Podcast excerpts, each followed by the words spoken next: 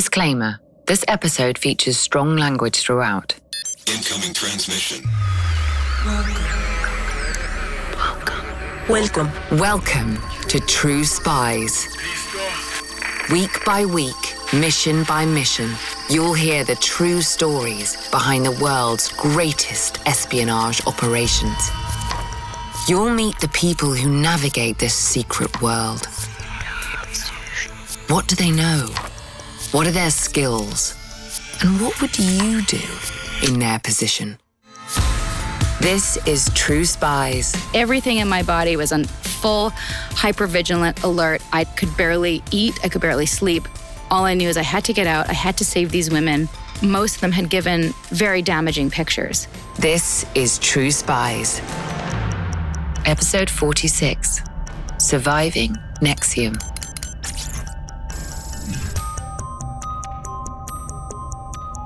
Some people, most of them in fact, become spies by choice. Perhaps they're motivated by patriotism. Maybe it's cash. For this week's True Spy, it was personal. My mama bear instinct to protect and destroy this motherfucker was so enraged in me, I can't even tell you. And that's what set me on this warpath of trying to expose them and take them down. And no, she's not a spy in the traditional sense, but she's a shining example of how ordinary people can use espionage techniques to manage extraordinary situations.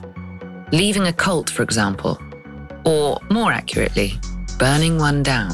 I explained to them that there was possibly sex trafficking involved because women were being blackmailed to then have sex under the auspices of this personal growth program. If you've heard Sarah Edmondson's name before, there's a good chance that it was in the same sentence as NXIVM. NXIVM was a cult and pyramid scheme led by a self styled guru named Keith Raniere. In reality, Keith Raniere was a serial abuser of women. Since starting the cult in 1998, Raniere had recruited thousands of students. Like many self help programs, NXIVM offered training courses aimed at personal growth. In return for a kind of white collar spiritualism derived from Eastern philosophy and psychiatric techniques, Raniere's students parted with thousands of dollars. For a long time, Sarah Edmondson was one of those students. She was one of those women. And in 2017, she played a crucial role in bringing Raniere to justice. I was a member of the group NXIVM for 12 years, 2005 to 2017. When we were involved in the group, we thought it was the most beautiful community of like minded people trying to evolve themselves through personal and professional development. And it turned out that the things we thought were good about the group were actually a cover for some very nefarious activities. And when we discovered those things, my husband and I, and a small group of what we called Team Takedown, decided to expose the leader with the help of the FBI. We all think we know a cult when we see it. And most of us imagine that we would be too strong, too discerning to join one. In reality, it's easier than you think. Joining one can be as simple as being in the wrong place at the wrong time. I was 27, about to turn 28. I'd pursued acting at that point for less than a decade, but had not yet found my stride and found that it wasn't as meaningful as I had hoped. And I was in a relationship that was good, but not amazing, and was living in a basement suite. So, you know, at that stage of life that many people find themselves in in their 20s, where they're like, what am I doing with my life? And craving more purpose and more meaning. But NXIVM didn't just offer guidance for lost souls. Its membership included a number of professionals working in the TV and film industries. For a young actor looking for a break, the group represented that most tempting of carrots a networking opportunity. Sarah's first encounter with NXIVM took place on a cruise ship, sailing around the Caribbean. Her then boyfriend, David, an aspiring filmmaker, had had one of his short films accepted into the Spiritual Cinema Festival at Sea. The floating film festival celebrated films with social impact that aimed to raise consciousness. And there was one director, the guest of honor no less, that Sarah and David were both very keen to meet. His name was Mark Vicente. During their conversations on the cruise, Mark began to open up to the couple about a life changing personal development program that he'd recently become a part of ESP. ESP stands for Executive Success Programs. It was the personal and professional development component of NXIVM that was the funnel that brought most people into the overall the overarching company of NXIVM. And that was the trainings that were designed at sort of an executive level coaching platform. As Mark described ESP, Sarah realized that the aims of the group lined up with the future that she wanted for herself a future full of success, happiness, and spiritual balance. He told me he was part of this community um, that was, you know, building humanity and, and making uh, conscious shifting projects. And I just said, sign me up. It just so happened that the group was holding its first training course in Sarah's native Vancouver in just a few weeks' time. Would she like to come along? She decided that she would. After I signed up, I had buyer's remorse and I was like, what am I what am I doing paying it was 2000 US at the time, 2160 for a 5-day training. It was a lot of money for a, a, a barely working actress living in a basement suite. So, semi reluctantly, Sarah attended the first day of the five day course. It wasn't an instant hit.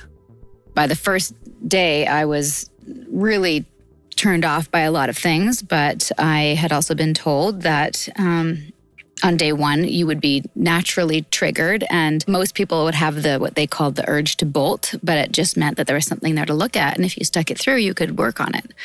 So they preempted us to stay and to ignore our internal guidance that there were red flags. Sarah's parents had both been mental health professionals.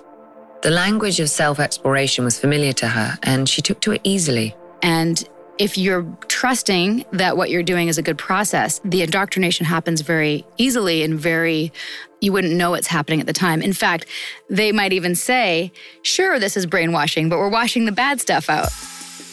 Sounds tempting, doesn't it? Pretty words. It's the tantalizing promise of all self help courses self realization, a fresh start.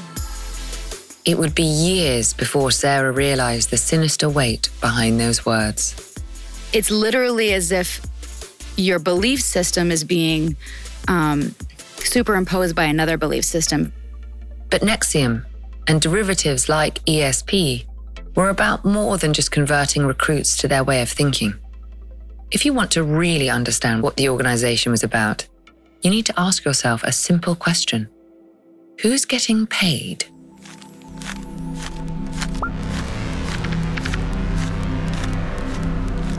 So, NXIVM was definitely set up in the format of a pyramid or a multi-level marketing company where to go to any next level you had to bring in new people new recruits. And mlms traditionally have a certain number that you have to bring in before you can get promoted. Um, funnily enough we were told this was not an mlm because mlms are unethical and keith raniere the leader was very ethical. Right. Well that's okay then we'll come back to keith raniere don't worry if the structure of the organization was dubious, Sarah felt able to move past it. After all, she'd been taught as part of the program that doubts, red flags, were a natural part of growth and had to be overcome. She began to climb the ranks. NXIVM was working for her, and she decided to work for it too. I started in NXIVM as a, anyone would, which is a, a, student. I decided almost immediately um, after I got through my original objections that I wanted to be a coach and I wanted to help people the way that I'd been helped. I got very quickly to that rank before getting to the rank of proctor, which is the rank where you get paid. She was now being paid for her time. She even opened up her own NXIVM Center in Vancouver alongside her friend and mentor, Mark Vicente. In fact, Sarah became something of a poster child for the group. She had gone from starving artist to affluent career woman. To her mind, NXIVM had given her everything purpose, and income, and a huge, wildly supportive family. Now, who wouldn't want that? For a long time, Sarah was determined to share the love. I personally brought in around 100 people who brought in other people who brought in other people who brought in other people. So in my what, what they called my organization was around 2,000 people. But historically, not everyone's experience was quite as positive. So when I first started in 2005, there was a little bit of bad press that was seemed to be generated from one family who didn't like what happened to their son in the group. And that's how it was explained to me that one person came and he made a decision in his life that the parents didn't like. And much in the same way that NXIVM's members were taught to ignore their instinct to bolt, they were equally prepared to negotiate the reams of bad press that seemed to swirl around Keith Raniere. Keith is a sociopath, but he's also brilliant. He preempted a lot of this for us. He said, you know, if you want to take someone down, if you want to smear them into the ground, what do you do? You call them a pedophile. You call them a, you know, a sexual abuser. That's the worst thing you could do. Of course, like a year or two later, something came out in the local paper that he had had underage sex. And we were like oh, oh my god of course they're of course they're saying this to to take down keith. Like we'd been preempted that that would happen to the most noble man in the world. The most noble man in the world. This did not describe keith raniere not by a long way. He'd begun his career in the 1980s working for other multi-level marketing companies before starting his own in 1990 that company was shut down three years later by the state of New York, which designated it a pyramid scheme. He started the company that would become NXIVM five years later. But this was more than a cash grab. It was a way for Raniere to disseminate his own particular slant on the world, namely that he was at the center of it. And it was the women in his orbit who were most vulnerable to his twisted curriculum. In my opinion, Keith Raniere is a absolute high-level misogynist. He despises women. As part of his largely performative spiritual practice, Raniere claimed to be celibate, but he still spent an inordinate amount of time thinking about women. Mostly, he thought about what he considered to be their flaws. So he felt like he needed to develop a curriculum that would give women the tools to truly understand their nurturing essence and what they bring to the world so that they could step into their own power in a way that was different from men and understand that essence. And oh God, it makes me nauseous just to even talk about it because it was such a load of. You can probably guess how that sentence ends. But Raniere was undoubtedly charismatic, and he was a masterful manipulator. Very few cult leaders aren't. Regardless, over time, doubt did start to creep in for Sarah. Looking back, she identifies one conversation in particular as a turning point. The moment where leaving NXIVM became just slightly less of an impossibility. She'd arranged to meet the husband of a friend in a coffee shop in Vancouver. He had concerns about the group, and Sarah, who at this time was a fervently committed member of NXIVM, had offered to put them to rest. I sat down with my dear friend's husband, Pepe, who at that point I thought was just being a controlling husband, not wanting his wife to grow. And he basically showed me all this press and said, What do you think about this? And what do you think about that? I just dismissed it all. Instinctively defending NXIVM, Sarah deflected Pepe's claims. And he shut my computer. And I was like, See, you're not even willing to look at the good. He said, Of course there's good, Sarah. Otherwise, you wouldn't be involved. You're not willing to look at the bad. Since joining the organization, Sarah had successfully managed to quash any doubts about NXIVM.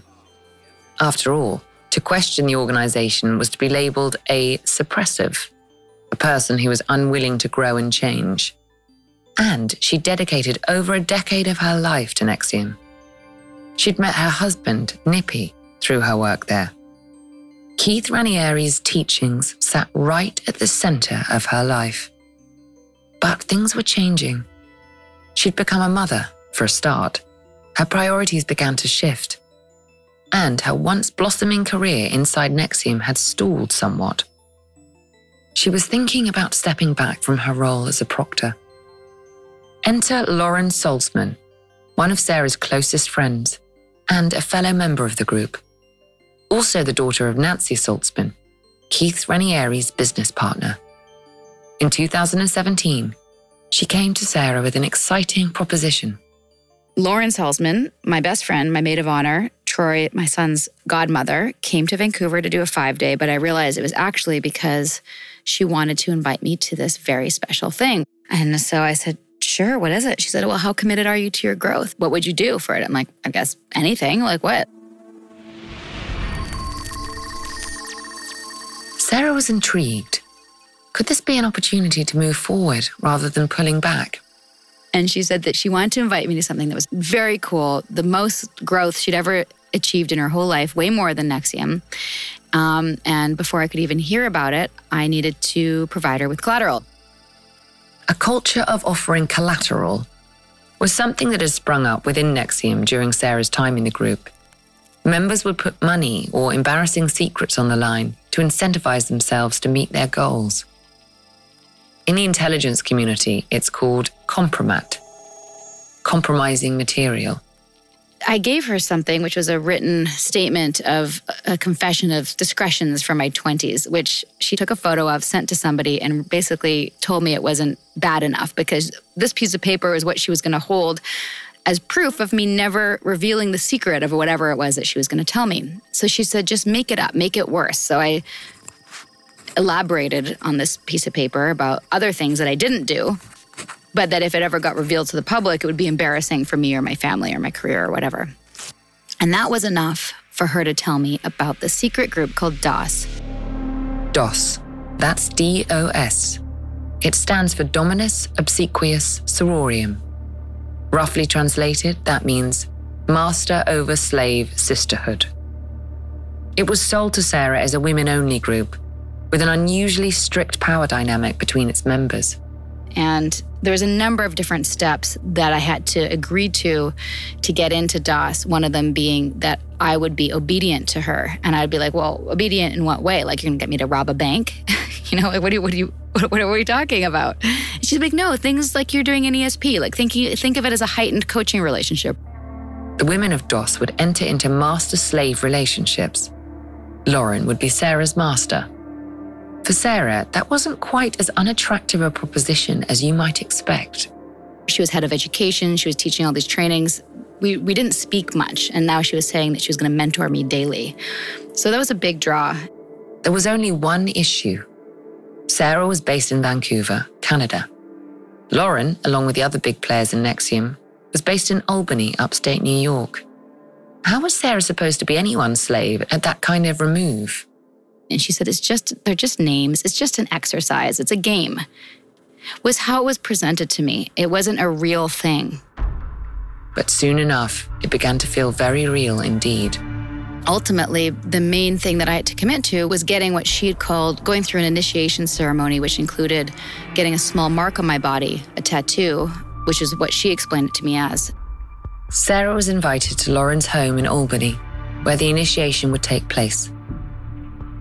There, she was asked to strip naked and introduced to other women, whom Lauren called her new sisters, fellow initiates of a secretive elite cabal. Lauren delivered a short speech on the virtues of DOS, how she, as their master, would push Sarah and the others to their highest potential. The women were allowed to dress before being moved to a secondary location, the house of another top ranking female member of NXIVM. There, they were stripped again. And that particular night, the details of that are just something that I have to not get into for my own personal protection, my own boundaries around being triggered and re traumatized because it was a very traumatizing event. Sarah doesn't like to talk about what happened next. The details of this particular event are drawn from her memoir. A doctor entered the building. Sarah recognized her she too was a member of NXIVM. Sarah watched as a fellow initiate was asked to climb onto a medical exam table. She saw Lauren Salzman set up a camera. This was being filmed. Sarah didn't know why. Not yet. This was a lot of preparation for a tattoo. The initiate spoke. Master, would you brand me? It would be an honor. The doctor stepped forward. She was holding an electrosurgical device about the size and shape of a pen. It had a white hot tip. Sarah watched as the doctor began to scorch the initiate's flesh. The women, Sarah included, were branded with a symbol that, they were told, represented the four elements. People will say, Well, how could you have said yes to that? And it's a fair question. But put yourself in Sarah's shoes. You've given years to this organization. It's more than an employer, it's a way of life, a family. And nobody wants to disappoint their family. Especially when they've been conditioned to believe that to do so represents serious moral and spiritual weakness. By the time that that happened, I was 12 years in and had been indoctrinated to believe that everything I was doing was for my own good. Even on the night of it, when I wanted to leave, and everything my body said, leave, I also was gaslighting myself, was saying, well, you committed, having Keith's voice in my head saying, this is what women do. They back out. You can't trust them. They're always looking for a back door. Even women get married knowing they could get a divorce. So I gaslit myself. And I had Lauren there as well, gaslighting me, saying, Why don't you want this? This is just a symbol for your growth. The brand would take weeks to heal. And as time wore on, the doubts that had been growing at the back of Sarah's mind began to snowball. As soon as I got branded, another thing that had happened was Lauren had asked for the deed to my home as more collateral. Every month, there was now going to be, you need to give more collateral. And I said, Well, that wasn't part of the deal. We didn't sign up for that. And she said, No, you signed up for full obedience. That's what I'm commanding you to do. The final straw came a few weeks later. During a meeting with Mark Vicente, her friend and business partner, he disclosed that he was about to leave the organization. He had sensed that something was very, very wrong among the women of NXIVM. Mark told me in a conversation that he saw that women in Albany were acting very strangely and that they were um, very skinny and seemed miserable. Sarah's stomach dropped. From the way he was talking, she could tell that he knew about DOS. But Mark had more to say, and it didn't make for easy listening. Mark knew because somebody had come to him and shared with him that they were part of this thing. And there was an assignment from now we know as their master that their assignment was to go and seduce Keith and get a photo of it to prove it. This was news to Sarah. Control? Yes. Domination? Sure. But sex? Until now, that hadn't entered the equation. And neither had Keith Raniere. Now, I hadn't had that assignment. I didn't know that Keith was involved. Now, Mark was telling her that at least one woman had definitively been asked to sleep with a cult leader. He'd heard rumors about more, too. Finally, everything fell into place the collateral, the nudity, the camera present at the DOS initiation ceremony, always watching. To get into the group, I had to give a nude photo of myself. So I'd already given a photo. I had to give more collateral. I'd given video testimonials of me revealing things about my family that would have been devastating if it ever got out. And that was bad enough for me. I found out later that other women gave full frontal, like inner labia shots of their vaginas to get into DOS. That was one of the reasons why I decided that I couldn't just leave quietly. DOS was not empowering. DOS was not for women. It existed for the benefit of one person, one sick man. Mark Vicente had discovered that DOS was a means to coerce young women into sex with Keith Raniere. Everything he had trained his female students to believe about themselves had been to groom them for physical and mental submission to him. Sarah was more mature than the average DOS member. It emerged later that Raniere had specified that Lauren Salzman and the other female leaders of DOS should recruit members that aligned with his predilection for young, thin women. Now, she assumes that she was brought in for her skill as a recruiter, someone who could guide more women to that examination table. And if those women refused to fulfill, as Raniere saw it, their ultimate purpose, well, they were welcome to leave. But they'd have broken their vow to DOS, and that would mean that NXIVM would have no choice but to release their humiliating collateral graphic sexual photographs, their deepest, darkest secrets. There would be no coming back from that. When Mark and I finally spoke and I saw the full picture. Keith is a sociopath. He created a blackmail MLM with photos. By this time, Sarah had been given her own slave within DOS. This friend of mine, she's a friend who also is technically my slave in this weird new relationship. I bring her over and I say, listen, we're not doing this anymore. Put yourself in the room. You know intimately that NXIVM's indoctrination will be hard to break. Members of the group were trained to recontextualize negative feelings, to make it good. How would you convince a friend to see the light? You know that pointing to the bad press around Keith would be all but useless. What incentive could you offer that would overcome the fear of having one's collateral released? You could try to use NXIVM's own techniques against them, somehow make it bad, or you could fight fear with fear. Perhaps the thought of permanent physical injury would make humiliation seem less onerous. I said, I, I, I want to show you the tattoo you were supposed to get. And I, I mean, showed her my brand and I said, We're not doing this. And she's the one who looked at it and said, Oh my God. And she turned her head to the side and she said, There's a K and an R. Keith Raniere's initials were branded on Sarah's body. They make up one half of the symbol. The other half is the monogram of a high ranking female member of DOS, Keith's second in command. And Sarah wouldn't be the last to undergo this horrifying procedure. I found out that these women, under the instructions of Keith, had recruited almost my entire female coaching staff in Vancouver into DOS. Most of them had not been branded because they had it was also new, but most of them had given very damaging pictures. And my mama bear instinct of to protect and destroy this motherfucker was so enraged in me, I can't even tell you. And that's what sent me on this warpath of, of trying to expose them and take them down. It was decided. Sarah and Mark weren't just leaving NXIVM, they were going to bring it down entirely from the inside. Every day in America, 60 million packages are delivered, but we don't always know what's inside. He bent down to pick the package up. That's when the device detonated. Danger is everywhere, and no one is safe in Austin, Texas, as law enforcement hunts a serial bomber for 19 days.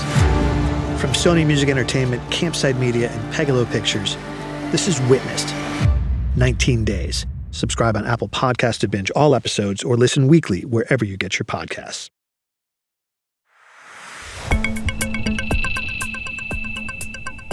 And that's when we decided that we had to get out and to be very strategic about it because we knew that people who left were sued, destroyed, um, eh, you know, their, their lives were ruined in litigation, and we had to be careful on how we did it. NXIVM was extremely litigious, and it had the money to tie up its critics in court, crying defamation.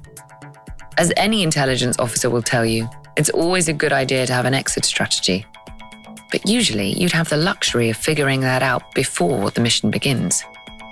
In Sarah's case, figuring hers out was just one of several equally important objectives. We were gathering information as to what was really going on, and at the same time, prevent the next round of women who were slated to come to Albany to a coach summit, where we knew because everybody was going to be there, there'd be another round of branding ceremonies. But first things first, you need to get your team together up until now, Sarah's husband, Nippy, also a long standing member of NXIVM, had been kept in the dark. The couple often worked apart, splitting their time between Canada and the USA. Sarah had been able to hide the brand from him so far. Now, she and Mark brought Nippy in on the plan to bring down the cult. As you can probably imagine, he was more than willing to strike back at the people who had branded his wife. So I was in Vancouver at the time that we figured it out, and I was supposed to be in Albany the following week for this coach summit where I was a leader, helping to run it. And Nippy, my husband, was already in New York, and Mark was in Los Angeles, and we all met. Um, we all met on the phone to decide how we were going to leave. After some back and forth, they hashed out a plan. Sarah would meet Nippy in New York City and then travel to Albany as planned, ostensibly to work at a retreat for NXIVM's coaches. However, they would take the scenic route upstate. Through a contact in law enforcement, Mark had arranged for Sarah to drop in on one of the FBI's Albany offices. There, she would finally blow the lid on what was really going on inside NXIVM. This was phase one reporting. So I went, I was on my way to the coach retreat, and instead, Nippy dropped me off at the local FBI in Albany. Probably the scariest meeting I've ever had in my entire life because I didn't know fully what I was involved in. I also didn't know if I was complicit. There's a thought. Remember, Sarah's been working among the upper echelons of this organization for 12 years. From the outside, and by Keith Raniere's design, it looks like the events that took place at her DOS initiation were consensual. Not to mention her role as a recruiter for the organization. If NXIVM goes down, there's a good chance she does too. Would you take the risk? As it turned out, securing a prosecution of any kind for anyone would prove more difficult than expected.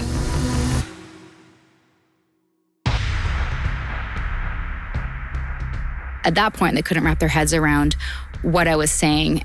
I showed them the brand. I explained to them that there was possibly sex trafficking involved because women were being blackmailed to then have sex with Keith under the auspices of this personal growth program in the form of a sorority with a master slave dynamic. Like it was so much for the poor FBI agent to even wrap his head around. How do you pack 12 years of events into one short interview? The FBI agent might not have fully understood the magnitude of what Sarah was saying, but she had said it. A weight had been lifted, and the first domino on the path to victory had been toppled. At the same time, you know, um, as I was leaving, messaging Lauren saying, I'm on my way, can't wait to see you guys. And now I'm a double agent. I'm, I'm, I'm working both sides. For now, Sarah had to maintain her cover. But she couldn't really attend the coaching retreat. If anyone saw her mask slip, it would raise suspicions about her commitment to the group. She had to get out of Albany, but she needed an excuse. And as all professional bluffers know, the best lies are built on a foundation of truth. The truth of it was that my grandfather was sick in Toronto, which is not far from Albany. So on my way to the summit, I said, Hey guys, I'm so sorry. My grandfather's going in for surgery this might be the end. I'm going up to Toronto to see him. I'll possibly say goodbye. I don't know, but I'll come back and catch the end of the summit. With her young son in tow, she packed up her valuables, bought food and water, and made her way to the train station. It would be a 10 hour train ride from Albany to Toronto. Everything in my body was on full hypervigilant alert. I'd could barely eat. I could barely sleep. All I knew is I had to get out. I had to save these women. I didn't know yet that we were going to be able to expose Keith, but it was one step at a time. Meanwhile, back in Albany, Sarah's husband was putting the second phase of their plan into motion. And what I had learned is that if you're going to leave a group like this, like a cult, you have to leave in a way that's consistent with your issues that are already prevalent in the group. So, Sarah needed a reason to leave NXIVM that wouldn't raise suspicion or attract damaging litigation. That way, she could continue working behind the scenes to de enroll other members of the cult. Nippy stayed to do business as usual and gather information. And on day one, he confronted the leadership and he said, What the fuck? You branded my wife. Now, he made the scene so that I would have a reason to say, Listen, Nippy found out about this. I didn't tell him. One of the other women told him. Um, so I, because I was afraid my collateral was going to be released for breaking the secrecy. Now, Sarah had a cast iron excuse for breaking the vow she'd made when she joined DOS. So that's what they thought. They thought I was like, oh my God, my husband's really mad and he found out about the branding and now I've got to go fix that. And him having a, an anger moment was consistent with his behavior. So we step out. Sarah was an influential figure within NXIVM. She might not have been able to go public with her story, but that influence counted for a lot. Sometimes there's power in what you don't say and how you don't say it.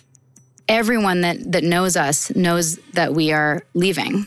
And I don't tell them why. I don't tell them that I've been branded. I don't tell them that Keith's a sociopath. I'm just incredibly cagey and say, I'm sorry, I can't tell you what happened. All I can tell you is that I'm leaving and I'm stepping down. And everyone in Vancouver who knows me was like, well, if Sarah's leaving, if something is not right for her, then there's something wrong. So I didn't even have to tell people why. People began to leave the community in droves. But the hardcore, the women who had been enrolled into DOS, would be more difficult to sway. The people who didn't were the women who had given so much collateral and decided that, you know, I was doing the thing that Keith taught us women would do, which is to have a tantrum. Sarah Edmondson was having a tantrum, and this is the very reason why DOS needed to exist, because you can't trust her. Can't trust women. See, Sarah's um, not following the plan. Their reluctance to break with DOS necessitated phase three of the takedown evidence gathering. I specifically made screenshots of things I thought would be helpful, you know, where, where we were instructed to keep things secret. She also began taping her conversations with Lauren Salzman. These days, there are any number of apps that allow you to record your phone calls. Honestly, the entry requirements for amateur espionage are perilously low. A smartphone is a ubiquitous, innocuous, and surprisingly powerful tool. At this point, we were recording everything. So every time I spoke to Lauren, I was recording her and getting her on tape, lying straight to my face. I said to her, Is Keith having sex with members of the community? I thought he was supposed to be celibate. Lauren's response, even after everything she'd been through, shocked Sarah. And she would say things like, Well, that's not really any of our business. Like, he can do whatever he wants. Like, what? I thought he was the celibate monk, and now he now he can do whatever he wants. And he's a, he's the therapist. He's the role of a mentor. He can't be having sex with these women. Mean, I was furious because I understand, I'd been an advocate for this guy for years. Sarah's sudden deprogramming was its own kind of trauma. At the same time as she was trying to save other women from the fate she had suffered, she was also trying to reconcile the fact that, for more than a decade, she'd been living out a complex delusion. As time went on, her patience began to wear thin. She accelerated her efforts to discredit Keith Raniere and NXIVM. Sarah established a proxy, a fellow NXIVM proctor who was not affiliated with DOS and therefore lacked any serious collateral against her. When people asked Sarah why she had left, she could refer them to this proxy, who would fill them in on the stomach churning details. Around the same time, Team Takedown reached out to the press we told this local blogger who'd been trying to expose Keith for years. His name's Frank Parlato. He's a website called The Frank Report. And I went to him and I, t- I told him about the branding. Another tradecraft tip when you're mounting an operation, it helps to figure out exactly who your potential allies are. And you have to be certain of their allegiances. For Sarah, Frank Parlato was one such ally. His blog, The Frank Report, published a shocking expose which went viral within the cult. And that was enough to stop the next round of brandings, except for we found out later one continued anyway. The plan was proceeding relatively smoothly. Sarah had become a confident spy, outwardly maintaining her friendships with key members of NXIVM while working to bring them down. But that wouldn't last. The end of Sarah's subterfuge began with a call from her proxy. She said, Oh my goodness, Beth is supposed to move to Albany. She's freaking out. The proxy had been speaking to a young woman, whom Sarah calls Beth, who was struggling with the idea that NXIVM could be anything other than a positive force in the world. She saw the Frank report. She doesn't believe it. Will you talk to her? And so I was like, oh, I don't want to put myself at risk in that way. Eventually, against her better judgment, Sarah called Beth.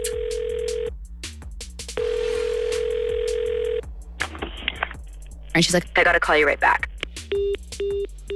So she calls me back.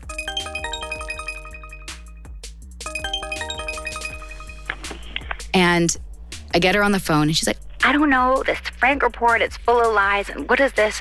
And I said, in a moment of exasperation, because I was dropping my son off at daycare, I said, Oh my God, Beth, do you need me to show you my fucking brand? Do not move to Albany. This shit is real. It is dangerous. Please, for the love of God, do not move to Albany. And she goes, Oh, I didn't know that. Thank you for telling me. I, of course I won't. And she hangs up. A few hours later, the phone rang again. This time, it wasn't Beth.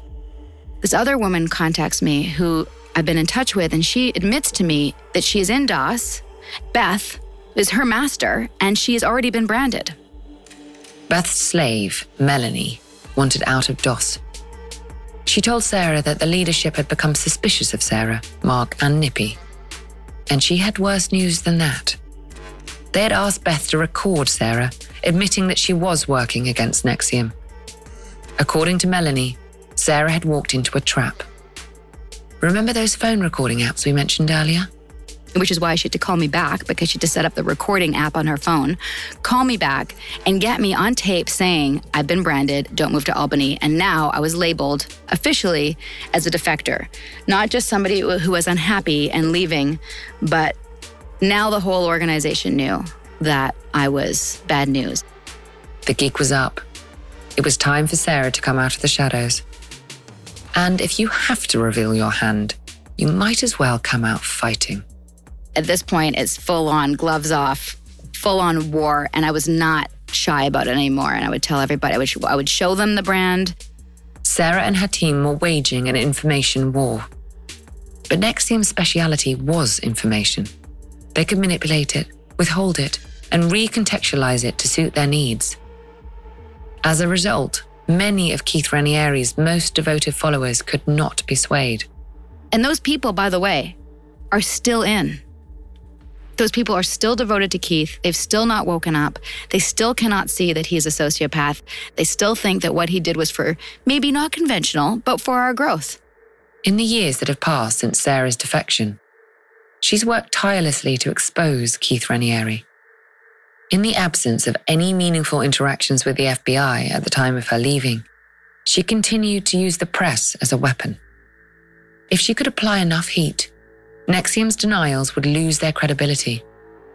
In the wake of the publicity, the FBI would be compelled to take action too.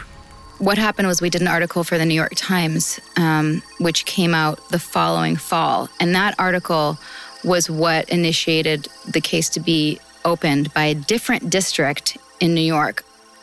With law enforcement back in the picture, Sarah could finally bring to bear the huge cache of evidence that she'd collected against the NXIVM leadership. And because women came through Brooklyn to get to Albany, it was sex trafficking in that region. And they took it on. And I, I went to them shortly after, spent two and a half days with them, gave them everything I knew, I gave them my computer and my phone to mirror. After Sarah's marathon interview session, the US government had enough evidence to seize Keith Raniere's computers. What they found was revealing revealing in the way that only 12 terabytes of potentially incriminating data can be. So there was so much data. I think they could have scrapped that entire case and started with entirely fresh evidence, and they'd still have enough to convict him because were, they, they had so much footage, tapes, emails, proof against him. Raniere and his underlings had filmed everything. Every conversation Keith had with NXIVM members, the initiation ceremonies, it all existed as cold, hard data. From his perspective, or what we were told, it was to have a library of his, you know, of his wisdom eventually. But uh, he also was a sociopathic, narcissistic megalomaniac. Sarah and her team had worked hard to bring Keith Raniere's crimes into the spotlight, but his own ego had dealt the killing blow. Raniere was arrested by the FBI in a raid on a luxury villa in Mexico. It was March 2018, just one year after Sarah had been branded. The great guru and most noble man in the world was hiding in a closet when agents took him into custody. His acolyte and Sarah's former master, Lauren Salzman, was also present. I did not need to testify in the end because um, Lauren turned on Keith. Lauren apparently woke up. On the 27th of October, 2020, Raniere was sentenced to 120 years in prison. The charges against him include sex trafficking, conspiracy, and racketeering. Today, Sarah Edmondson is healing, but there are still those who would defend their leader. Sarah knows that a double agent, a defector, always has to be on their guard.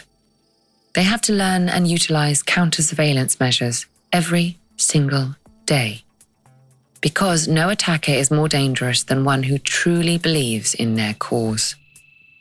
I have to, you know, hyper vigilant with my safety and, you know, making sure I'm not being followed. And I installed extra locks on the doors. And, you know, I, when I post where I am on Instagram, it's like a day late, so no one knows where I am. Like it's, it's ridiculous the level to which I had feel like I had to protect myself because of these, you know, indoctrinated soldiers for a sociopath. Sarah's brand is no longer a red, angry thing, but the scars remain in place. I see multiple therapists, regular therapists, and cult therapists, and do a lot of things to stay normal and healthy and balanced, but it's also very dark to talk about. I'm so driven to make sure other people don't fall into the same traps that I did. And I, I feel like I have this template that now that I can very clearly hand to people, especially with the book and, and the vow, which goes through the whole thing very, very step by step. Part of my healing is in telling my story again and again and again because it, I know it helps people. And and people tell me all the time that because of me speaking out, they were able to see, you know, that they're in an abusive situation or in a high control group, or um, and they are able to get out or to heal from something that happened and they didn't know what it was, and that that's meaningful to me.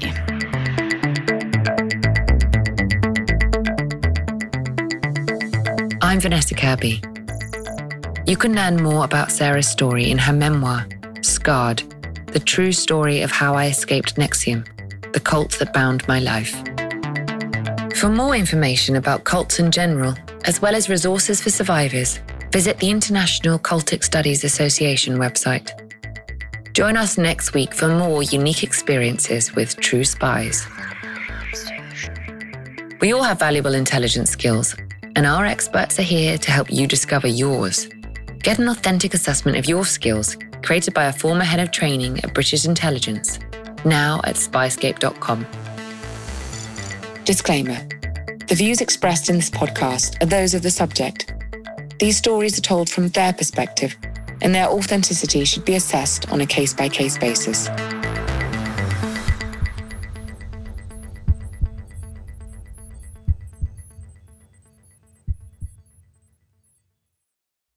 In the 1970s, John Todd burst onto the evangelical scene with a shocking tale. He claimed to be a former witch involved in a then unheard of secret organization called the Illuminati and urged Christians to prepare for a violent world takeover. First of all, the number one weapon in everybody's home should be a 12 gauge pump shotgun. Hear the amazing story of one of the originators of the modern day conspiracy theory. From Magnificent Noise and Sony Music Entertainment, this is Cover Up The Conspiracy Tapes.